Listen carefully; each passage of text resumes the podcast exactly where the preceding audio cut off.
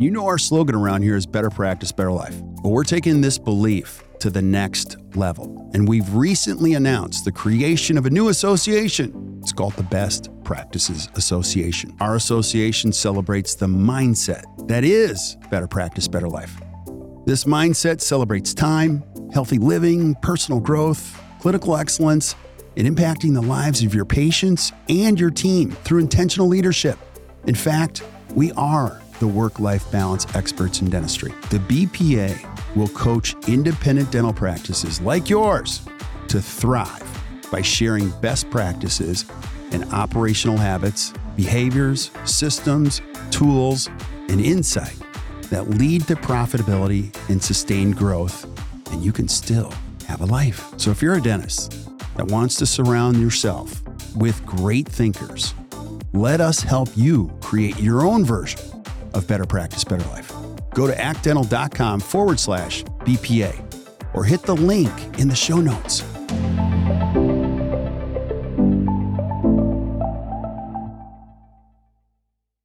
Yo, yo, yo. Hey, guys, welcome back to another awesome edition of the Best Practices Show podcast. Have you ever thought to yourself, how do I safely reduce PPOs without leaving PPOs? Well, today I bring on Tom Orent, the GEMS guy. He's brilliant. This is the first time I've actually met him. I followed him for a long time, and I really, really enjoyed this conversation. Today, he walks us through a treatment plan on how you can actually do this in two different ways to improve your fee structure. It is awesome. So make sure you guys listen to this. I know you'll enjoy it. We'll see you soon. Hey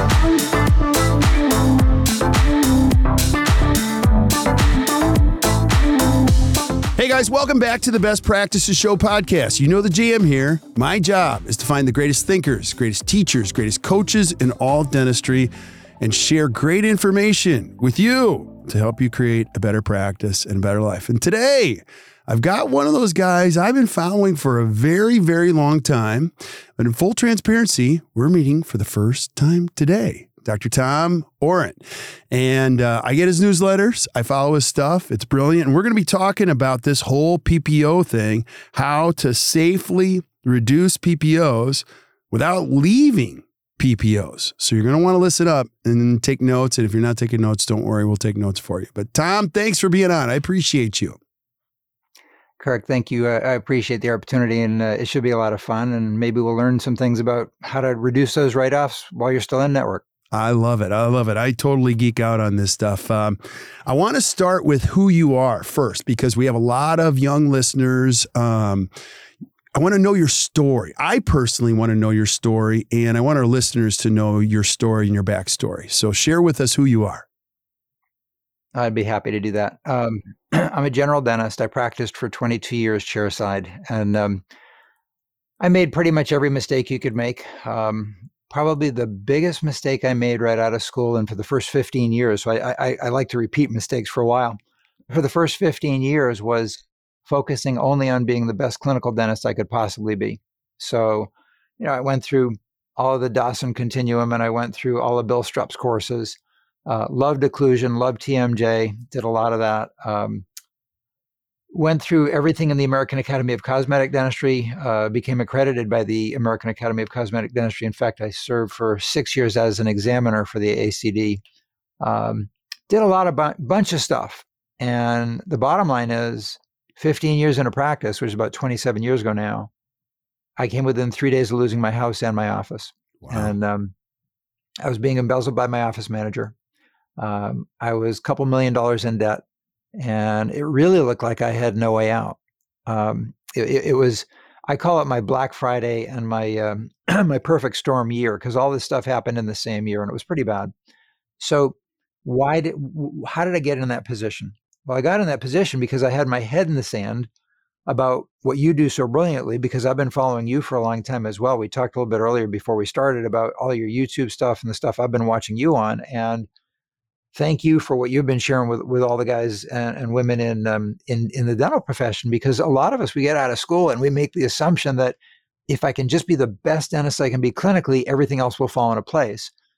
Well, the truth is, if that's all you're focused on, everything else will fall, but not into place. So it was a Friday afternoon in October 27 years ago. I'm sitting in the office of a bankruptcy attorney.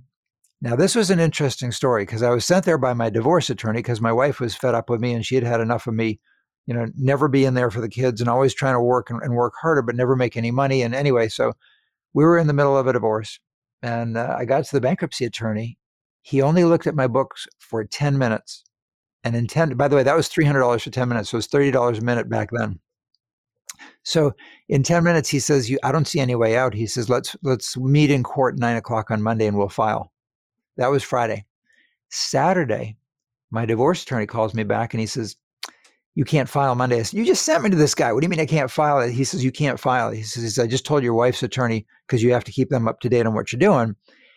And the wife's attorney said, my ex-wife's attorney said, yeah, that's fine. Um, if you guys go to, to uh, court to motion for bankruptcy on Monday, we're going to go to family court on Tuesday and ask the judge to dissolve your house and your practice. Um, anyway, long story short, my attorney said you can't risk that because in Massachusetts they would probably do that. Um, so that was the end of that.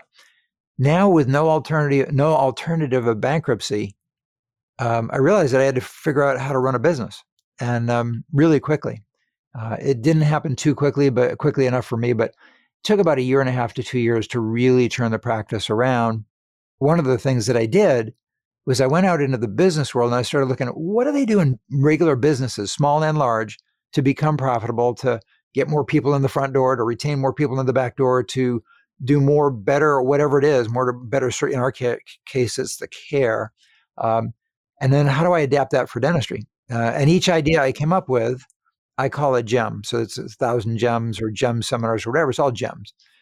So it was a lot of trial and error it's one of these things where um, you would never want to go through it if you knew you were about to go through it. But looking back on it, had I not gone through what I went through, I wouldn't be doing what I'm doing today. Yeah. So, one of the things that I did was I went 100% fee for service. I just decided that PPOs, that was the end of that. Uh, it, and, and we're going to talk more about that because you don't want to just do it haphazardly, as I mentioned a moment ago so many docs they just make that emotional decision and they say i hate and you know, name any ppo you want whatever it is and they say i'm just going to pull out of it and then they end up getting hurt financially and patients leave in droves and and they're not prepared to do it. They're not prepared financially. They're not also not they haven't prepared their team on how do you speak to these patients and when should you speak to them and what should you say how should you say it and who should say it. There's there's so many pieces to that puzzle of doing it well. So in the probably year and a half to two years of trial and error, one of the things that I did before I started leaving those PPOs was I figured out four different areas of my practice that I really hadn't addressed, each of which was kind of a bucket of opportunity.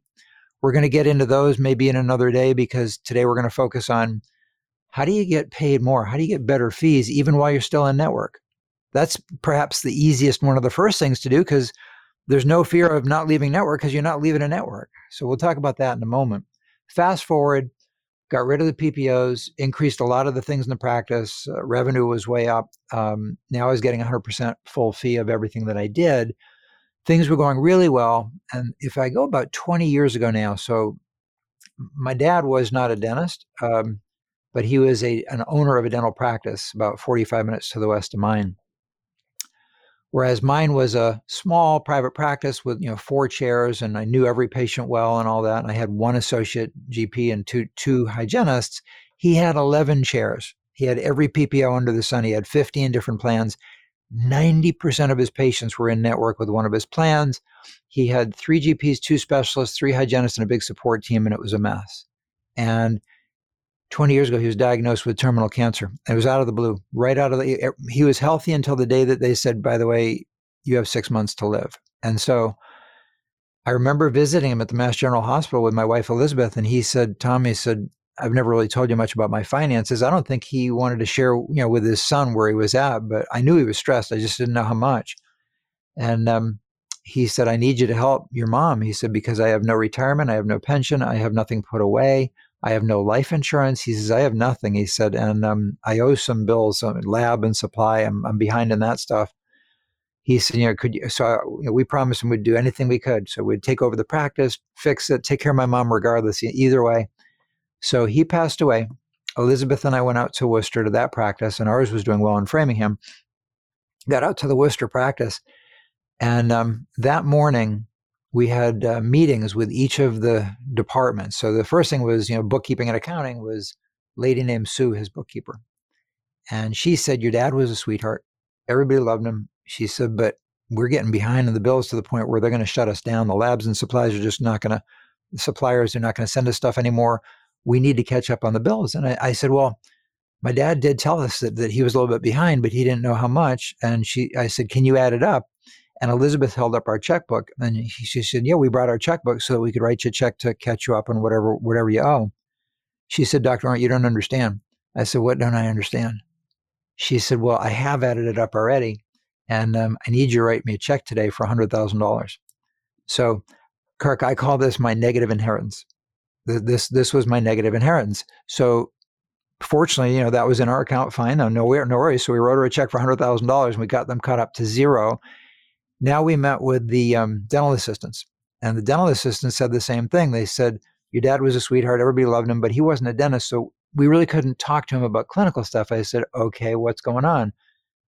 This is day one after we had just written the check for 100000 to catch up on the bills that he was behind. And the, the assistant said two out of three of his GPs commit malpractice on a daily basis. It's like, okay. And I'm not going to get into the specifics of it, but they they showed me all the records and they were doing this stuff. And anyway, it took us about two, two and a half years to turn that practice around. And um, we deployed all the gems or strategies that we had learned and, and, deployed or developed in Framingham. We did those in Worcester, even though they were two very different practices. Ours was in a nice suburban community of Boston. His was in a really depressed, uh, middle Massachusetts, economically depressed area. A lot of factories, some terrible insurance, and um, didn't didn't make any difference. Everything that we applied in Framingham worked really well in Worcester uh, to help us get out of. We got out of 13 of the 15 plans. I kept two because the fees were actually pretty good. Uh, I said to Elizabeth on the way out of that before we sold, we don't need to be 100% fee for service when there's two plans that are actually paying us well, treating our staff well. The patients are great. So I would never go fee for service just to be fee for service. Uh, I would do it because I'm being mistreated by the PPOs. Mm-hmm. The fees, if they're if, if your fees are terrible, if the treatment they're giving you is terrible, if they're leaving your staff on on hold for 30 minutes and then hanging up and pretending it didn't happen.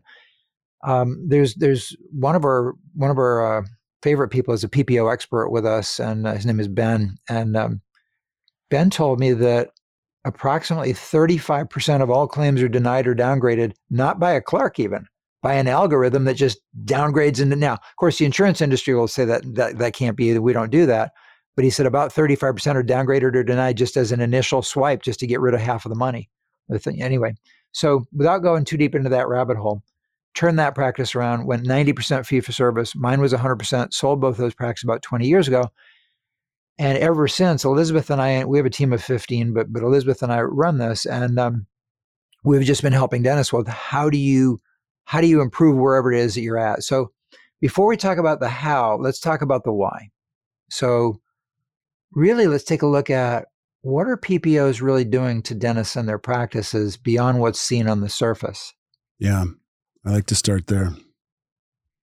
It's important because it it gives us more us as the dentists who are in PPOs, it gives us, and I'm, I'm out, but, but your listeners, many of them, most of them are probably in some, at least you know some PPOs that they'd rather not be in. So let's first of all just look at what you see on the surface. Um, we've been doing this for just actually over 20 years now, um, and um, couple thousand dentists we've spoken with and looked really deep at their practices. And the average dentist, the average GP, is losing anywhere from low end 25% write offs, high end 45, even 50%, which is just absurd. Just absurd. Now, where are we seeing 45 to 50%? Typically, that's in California, some parts of the mid South and the mid Atlantic, but, but California is the worst, uh, worst offender. Um, it's not at all unusual for a doc to be writing off 43, 45, 48, some 50. And we've, we've run into a couple who are over 50%. So you're working half a year for free. Right. Now, let's talk about the more typical dentist. The more typical dentist is losing 30%. So If it's a million dollar practice, million dollar production, which is a decent amount of production for one doc, um, it's a three hundred thousand dollar write off. Yep. Three hundred thousand. That, that's like a small practice. I mean, it's a small practice, but it's a small practice. It's three hundred thousand dollars. So that's the surface cost for a million dollar practice. It might be three hundred thousand, three fifty, or four. What about the hidden cost? Well, I've never yet spoken to a dentist who said, "Oh, I, I've already taken that into account. I realize that." And here's the hidden cost financially. Let's say you're doing three hundred thousand dollars worth of free dentistry, which you are it costs you 12 to 15% to produce it because you've got variable expenses. Variable expenses are lab and supply. On the low end, it's 12%. More typically, it's about 15%. That's 45, call it $50,000 that it's costing you out of pocket to give away $300,000 worth of dentistry. So now we're getting a little bit deeper. We've got 300 that you knew you were writing off. We've got 50 that you didn't know you were spending to write it off. So that the hard cost financially is 350,000, but it gets worse. There's not a practice out there that isn't spending a lot of money on staff to manage the insurance. Right. Have heard this one? You usually have somebody working in your office that you pay the salary for, but yet they work for the insurance company. I'm sure you've heard that one. They do.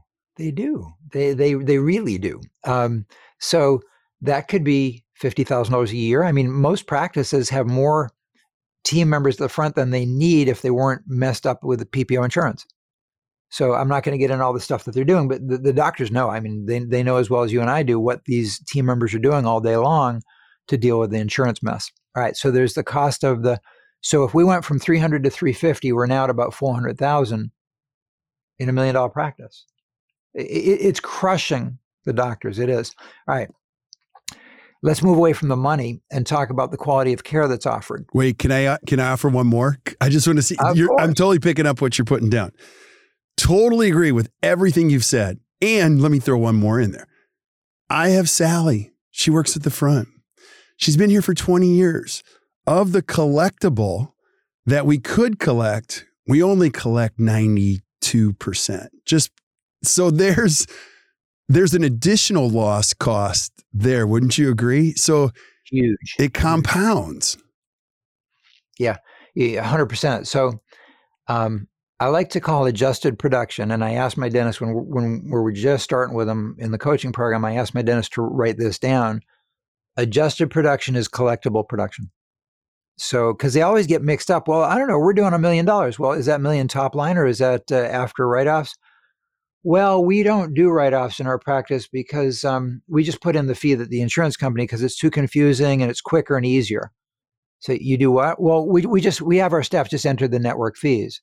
I'm not going to that that could be an episode in itself, but that is killing yourself. It's killing every other doctor in your zip code, and it's blinding you to how much you're losing. Right.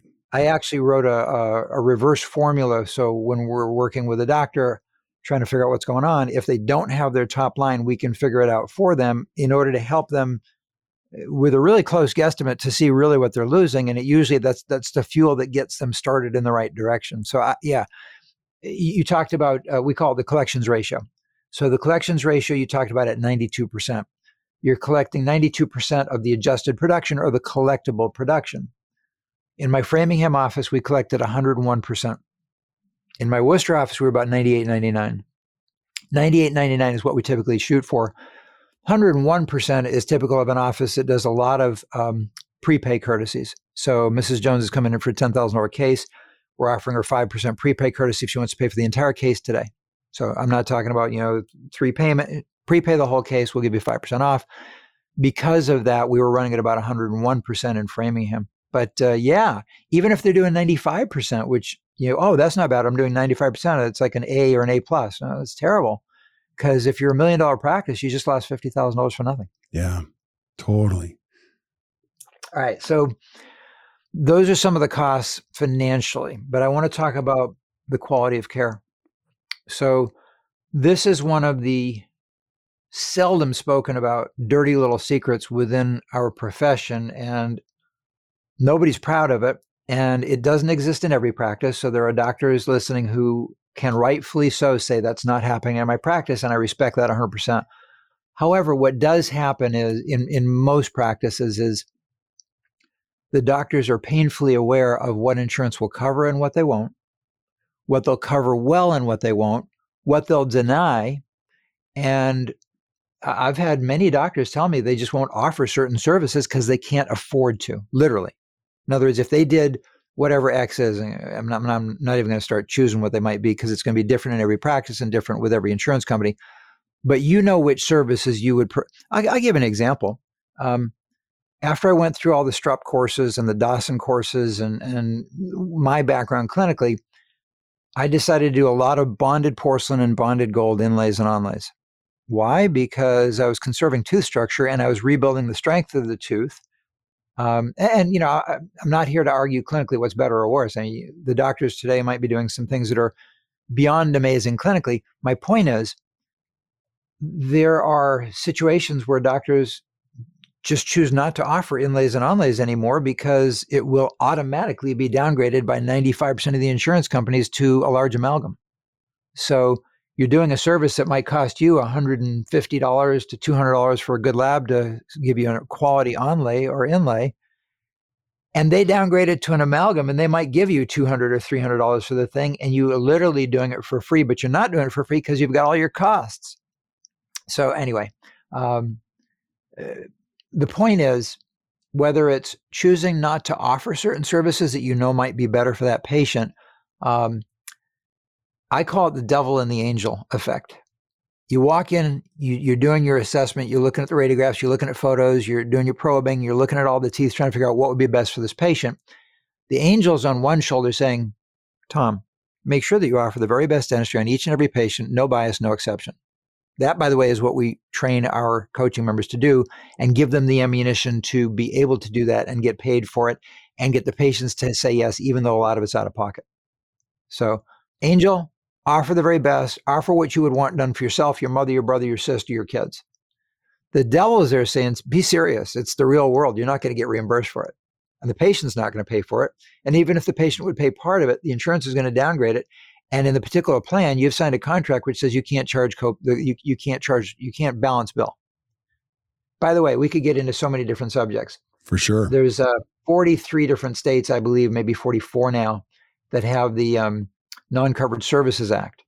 Non-Covered Services Act says, hey, insurance companies, you have no right to dictate. The insurance commissioners were part of this, and the uh, state um, uh, the, the dental societies were really good for pushing on this as well to the legislature leg, legislatures and they finally got passed in most of the states this non-covered services act which basically says if you deny this insurance company then we can charge our um, our patient the full fee even though we're in network.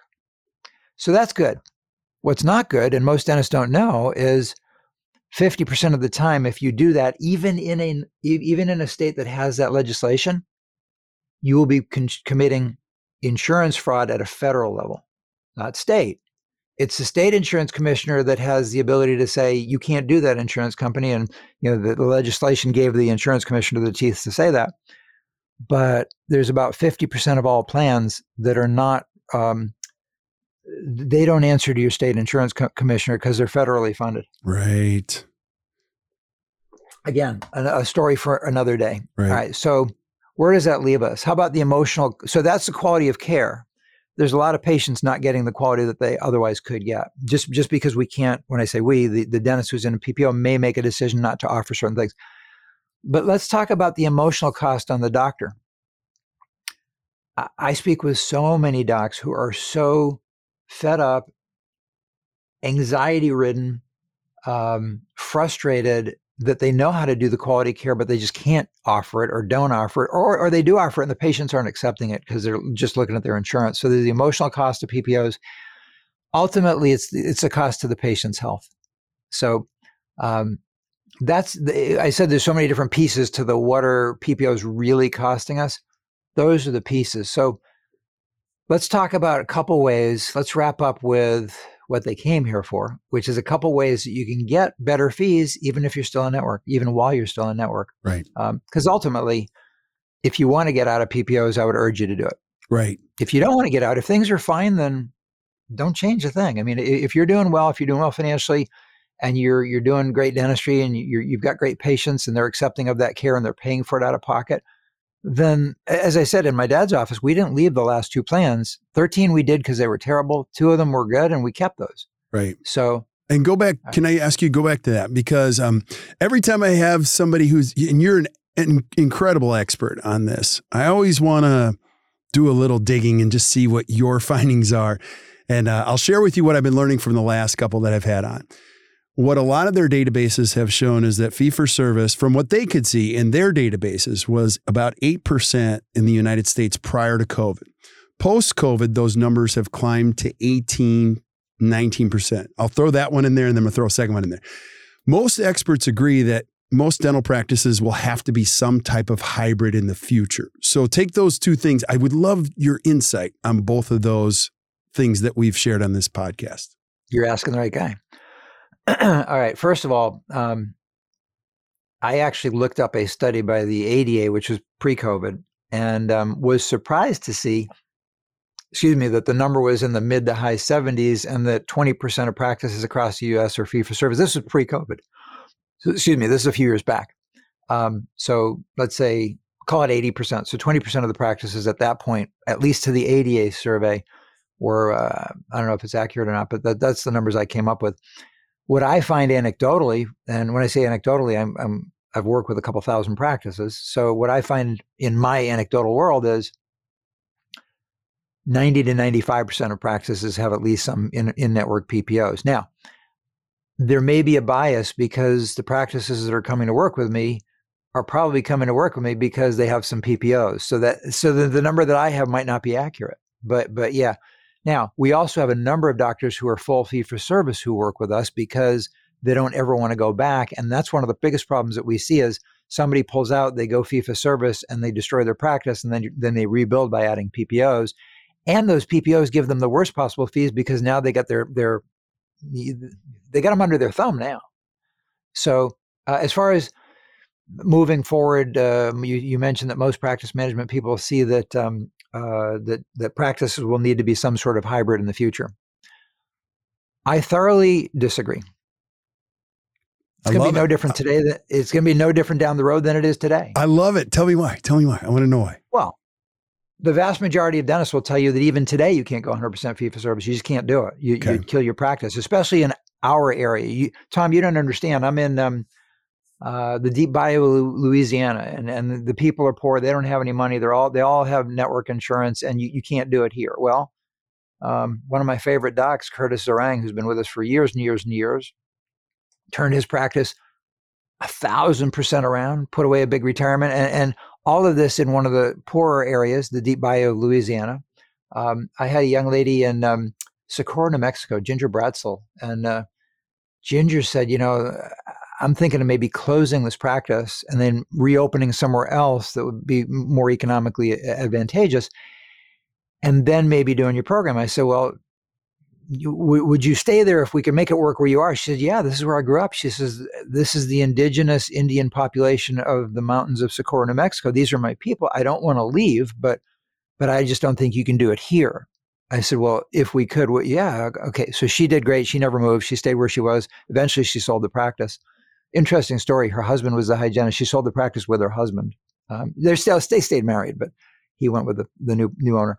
Um, I could give you story after story of, of, places in the country that people would say this can't be done. You know, Manhattan. Oh, it's, it's Detroit. It doesn't matter where you are, and it doesn't matter how many dentists are in um, in network and tell you it can't be done. The reason that your friends and colleagues tell you it can't be done is because they don't know how to do it. Right. Yeah. That's the only reason they're telling you it can't be done. So for somebody to tell you there have to be high, there will always yeah, there'll be a lot of hybrid practices, but that's because they don't know how to get out safely. So right. Um, I, I, don't want to leave you without at least talking about the two things Let's do gonna, it. Let's that, do that it. came here for. Yeah. So the first one is um, and basically this is while you're still in network and you, you, and I talked about maybe doing some future episodes. We're going to get into a lot of detail of all sorts of places. What are the four buckets? How would you take advantage of other places in the practice to increase income before you leave any PPO? But for today, just let's look at the uh, the PPO bucket. So the first question is negotiations. Everybody knows that you, you, in some cases you might be able to negotiate higher fees, and, and most dentists try, and some dentists succeed. Mm-hmm. And the negotiations um, environment has changed quite a bit, right? Yeah, radically, radically. So I'm, I'm going to keep the negotiations part short because the bottom line is no matter what you negotiate, they're not going to give you a good deal. They're just not. So if you if you think that okay, so right now my crown and we're not supposed to dis- discuss fees, you know, FTC violation. So I'll just say, let's say my crown fee is X, and my whole crown fee, and I'm losing well, 35%. So I'm losing 35% off of my crown because that's my write off. Um, it's not like they're going to give you a 17% increase. And wow, now that's not so bad. Now I'm only losing close to 20. That would still be terrible. But they're not even going to do that. They're going to they're going to come back with, yeah, we can give you two percent, we can give you four percent, we can give you four and a half. Well, we'll give you four point seven five. You know, even if it's five or six or eight, or maybe you hire a PPO expert, and we've got a PPO expert with us, and I'll tell you that negotiations is one of the few one of the services we don't recommend as often uh, because it's it's a it's a lot of money, or you could try to do it yourself and you're not going to get anywhere. Um, but but it can be done and you can get better fees. So I suppose I should say this in fairness: if you are resigned to staying in PPOs, if you if, if you just that's that's where I'm going to be. I've got five years to practice, ten years to practice, and I'm not leaving, and I'm not going to try to fix this then yeah, I'd try to negotiate and maybe you can get five, six, seven, eight percent better. You may not. There's also many companies who will not negotiate no matter what, even with the experts who know how to do it. So there are non-negotiable companies. There's many, many of them. They're the big 800-pound gorillas, and I'm not going to name names because I don't want to get us in trouble. But there's 800-pound gorillas, and you know who they are. I'm thinking of three of them. See if you can read my mind. Oh, I can. Uh, but, but, yeah, but but seriously, there's a lot who will not negotiate. All right, so I'm going to give you a little strategy that I used in um, uh, in in my dad's office that um, worked like a charm, and um, it'll work like a charm today, but it doesn't work very often. It only works occasionally, but when it does work, it's amazing. See, which insurance company, and not not by name, but what type of an insurance company would absolutely negotiate before they would let you go? The answer to that is one that needs you. Eh, think uh, this is such common sense. Think about it. The only insurance company that will negotiate and give you better fees is one that needs you. Why would they need you? Because the ratio, the ratio of number of employers and employees, so they, they contracted with 200 employers or 800 employers, whatever it is, in your, your area, and they've got 10,000 patients or 20,000 patients or 100,000. It depends on you know, whether you're rural, suburban, or urban. But, but the point is, they've got X number of patients under contract and they've only got Y number of dentists, and the ratio is messed up for them and they don't have enough dentists. Why are some of the 800 pound gorillas refusing to negotiate? Because they don't need you. They simply do not need you. They never will negotiate. They just don't. They don't need you. So, how did I find out which ones would negotiate and which ones wouldn't in, in the Worcester office? Real simple. I never left a PPO until I could do it financially, and it didn't matter if I lost that all every one of those patients. That's number. We talked about that a little bit earlier. You want to get yourself in a position first. Okay. So then, when I was ready to leave, I sent them a certified letter, return receipt requested, saying uh, it was a very, very positive letter. By the way, it wasn't a negative letter. Um, I've appreciated working with ABC PPO. You guys have been great, um, and I love the patients, and it's all been good. However, unfortunately, at this point, I can no longer afford. I can no longer afford to offer uncompromised care. And this is the key. And this is what we tell our patients as well. I can no longer afford to offer the uncompromised care that we deliver with the compromised fees that we're getting. And so please see Addendum A. And Addendum A is our new fee schedule. If you got to play hardball, but you can only do it if you're willing to cut and run completely. So as I was cutting and running, I sent this out as a shot over the bow saying, so at the end of the letter, it said, um, if you are unable or unwilling to uh, work with us on the new fee schedule, um, then uh, please consider this our, let's say it was a 90 day notice for that company. Please consider this our 90 day notice. So, and it was return receipt request, and we had the date that they had signed for it. So we had we had proof that we had given our notice because okay, about half of them, maybe 40% of them, and today it might be only 20%. So that, that's the biggest difference as there's fewer who need you now because back then not as many dentists were tied into PPOs. But the same strategy will work to figure out who, but don't use this strategy unless you can financially afford to walk away. Right. All right. So having said that, many of them said, uh, yeah, we don't want to lose you. What they were saying is we don't have enough dentists in your area. And so they either gave me that schedule or they gave me a compromise, a, a little bit of a compromise. Well, we can't do schedule A, but we could do 10% less than that. Would you take that? I said, sure, let's do that. Eventually, we left all but two. But for a while, on the way out, we were collecting way more money. You follow that? So I yeah. still left. I didn't promise them I was going to stay. I just said, pay us this or we're leaving now. Um, so what I did is with all of them, I left. I left most of them eventually anyway because we wanted hundred percent fee and we didn't want to be screwed around by the insurance industry. Right. So that was one. The other is umbrellas. So let's talk about umbrellas. Unfortunately, only about half of the dentists out there that we speak to have a, uh, a sufficient understanding of the umbrella networks.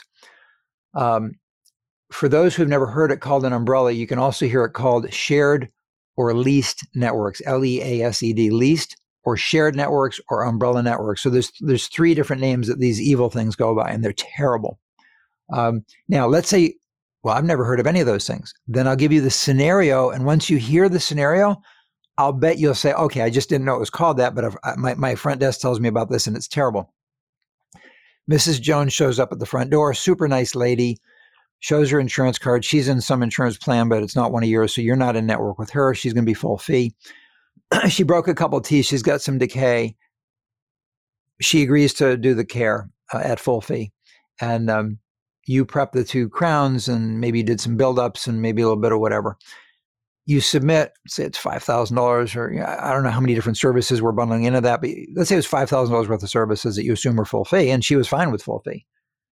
You submit for her, and the EOB comes back and it says you are required by contract you are required by contract to write off not $500 of that 5000 not a thousand, but $1,500 or $1,800, depends on what your, your insurance is. But you could lose $1,800, what you, you thought was a full paying patient because she's not, you're not in network with her plan. So if you read the fine print, the like little five point or seven point pica print of your contracts, what you're going to find is this phrase that says something to the effect of, Oh, and by the way, we may be in a behind the scenes arrangement. It's like the airlines. You know, you, you, you get onto a flight, you're sitting at the gate, and it says American Airlines Flight 456. And that's what you have a ticket for. And then it changes, the marquee changes, and it says, you know, some other name of some other company airlines and flight 652. And then it says a third one. And what is it? It's behind the scenes arrangements with different airlines. Well, the insurance companies have the exact same thing. With the airlines, I think there's advantage for us. With the insurance companies, it's terrible. And here's why. If you if Mrs. Jones has a plan which is in one of these behind the scenes networks, the umbrella shared or leased networks with one of your plans, any one of your plans, then you are required by law, by contract, not only to accept you know the the network fees, but let's say Mrs. Jones' plan is a decent plan and it's maybe the top paying plan in, in the whole umbrella. And so her, her fees would have been only a 18 or 20% write off. And you're writing off 35% in your plans. You can't get the fees, even though she's got that plan, you can't get the fees that her plan would pay. You you're you're you're you're required by law to accept the plan fees that you signed up for. So here's the rule you never want to be in more than one plan within an umbrella. Let's say there's two local umbrellas in your area, and each one has six or eight or 10 plans. You never want to be in more than one plan within a, a leased, shared, or network, an umbrella network. You and here's rule number two: you only want to be in the top paying plan within each umbrella, because now Mrs. Jones comes in. She's not in your you know your plan. She's in some other thing that's in the net in that umbrella. She's in the worst one that has like a forty percent write off. You're in the best one that has only an eighteen or twenty percent write off. Even though her plan pays terribly, you'll get paid for the plan that you signed up for. So, what do we do with our coaching members? Our PPO expert, one of the first things Ben does is he'll say, Show me which plans you're in, show me your zip code, and I'm going to show you which plans you should be in. And we're going to pull you out of this one and put you into that one. So you're still in network, you're still treating them in network, right. but you're getting way better fees for it. So those are the two things I would recommend while you're still in network. Let me go back to uh, the second one, the umbrella uh, situation. Tom, if I'm listening this, my brain hurts and I'm a dentist. I don't like you're you're speaking a different language. And this is really difficult. Would you agree with this? The only way to really figure out where you're at on some of these plans is to regularly audit EOBs because you pointed to the EOB. The EOB at the end of the day is going to tell you what's happening currently. Would you agree with it? Now, you don't have to audit all of them, but a lot of the people we've had on the show are like, you have to systematically audit a few a week because things get weird and you don't even know what you're participating.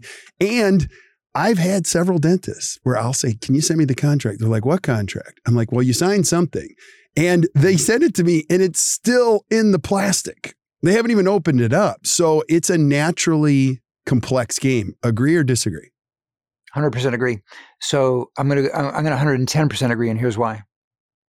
So I 100% agree that you should be looking at some of the EOBs, randomly auditing. Here's the 10% that you may or may not have heard of. So let's say that a doctor either by his or herself, they himself or herself, they they did some negotiation, or maybe they hired, you know, like our expert Ben, they hired one of the experts, and that person on their behalf did negotiation, and they got a better fee, five percent, eight percent, ten percent, whatever they they got some improvement. Many insurance companies will not pay the contracted, agreed upon, signed, legally accepted higher fees until you squawk and say, wait a minute, you're not paying me the higher fees. This is what we're finding. So yeah, this is why this is another reason you should be auditing is that let's say XYZ PPO, not to name anybody, XYZ PPO says, fine, we will pay you 8% higher.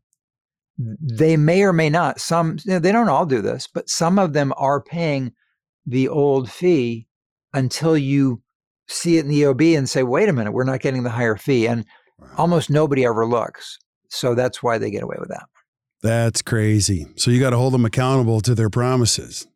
You have to, and and they will start paying it once you point it out, but they they may or may not until then.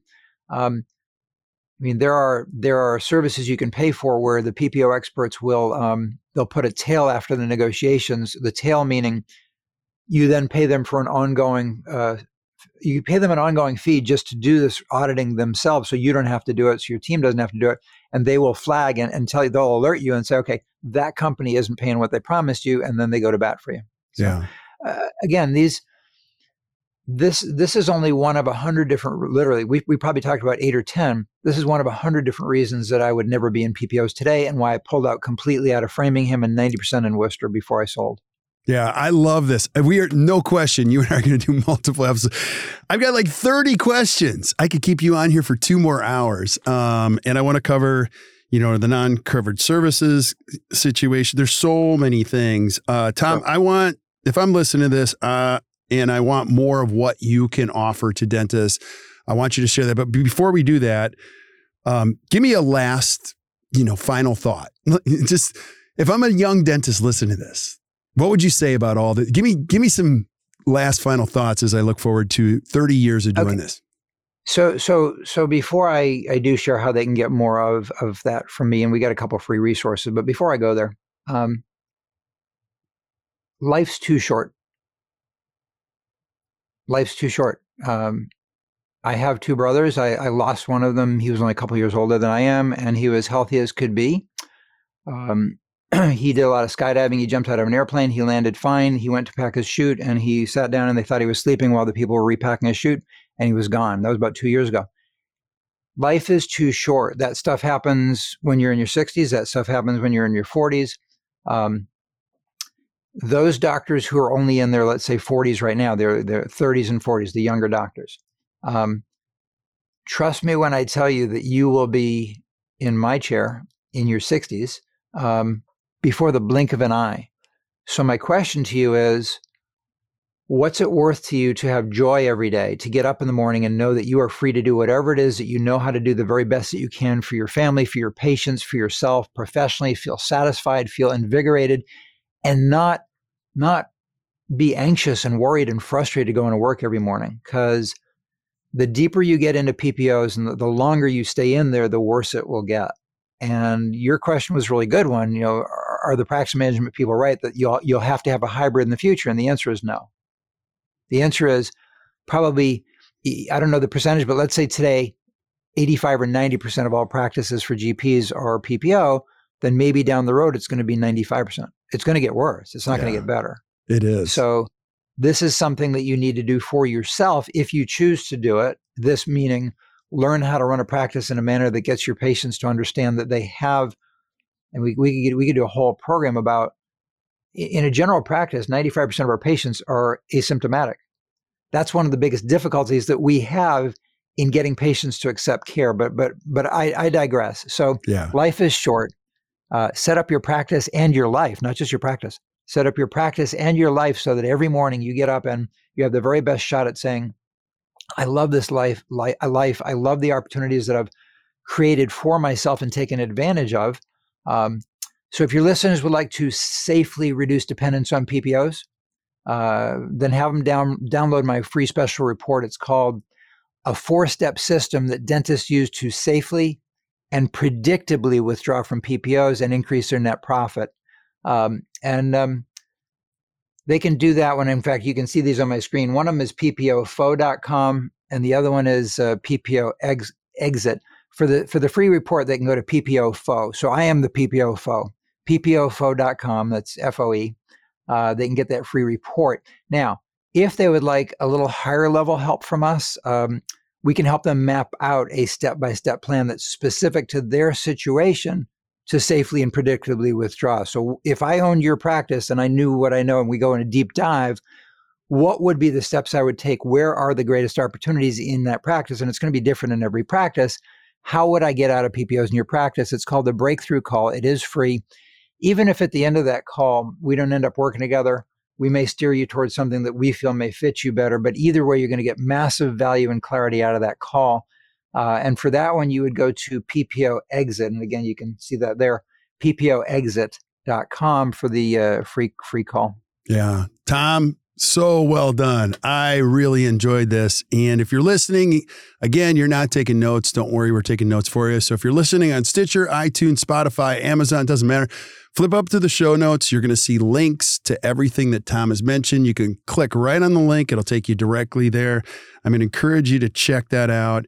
And uh, Tom, I'm going to have you back. I'm not even asking you to come back. I'm telling you you're coming back. Is that okay? Kirk, I would, I would love to. I appreciate it. This has been a lot of fun.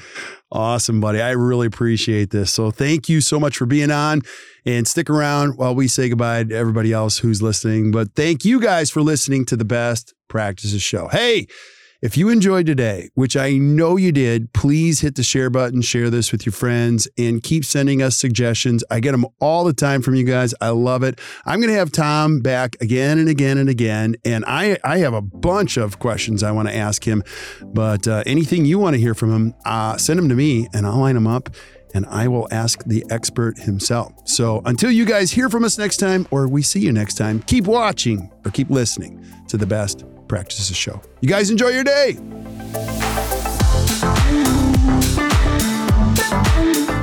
So there you have it. Another great episode. Hope you guys enjoyed it. Hey, and thank you for showing up. I just want to thank you for being here and sharing the good word with your friends. And if you're really enjoying the podcast, could you do me a favor?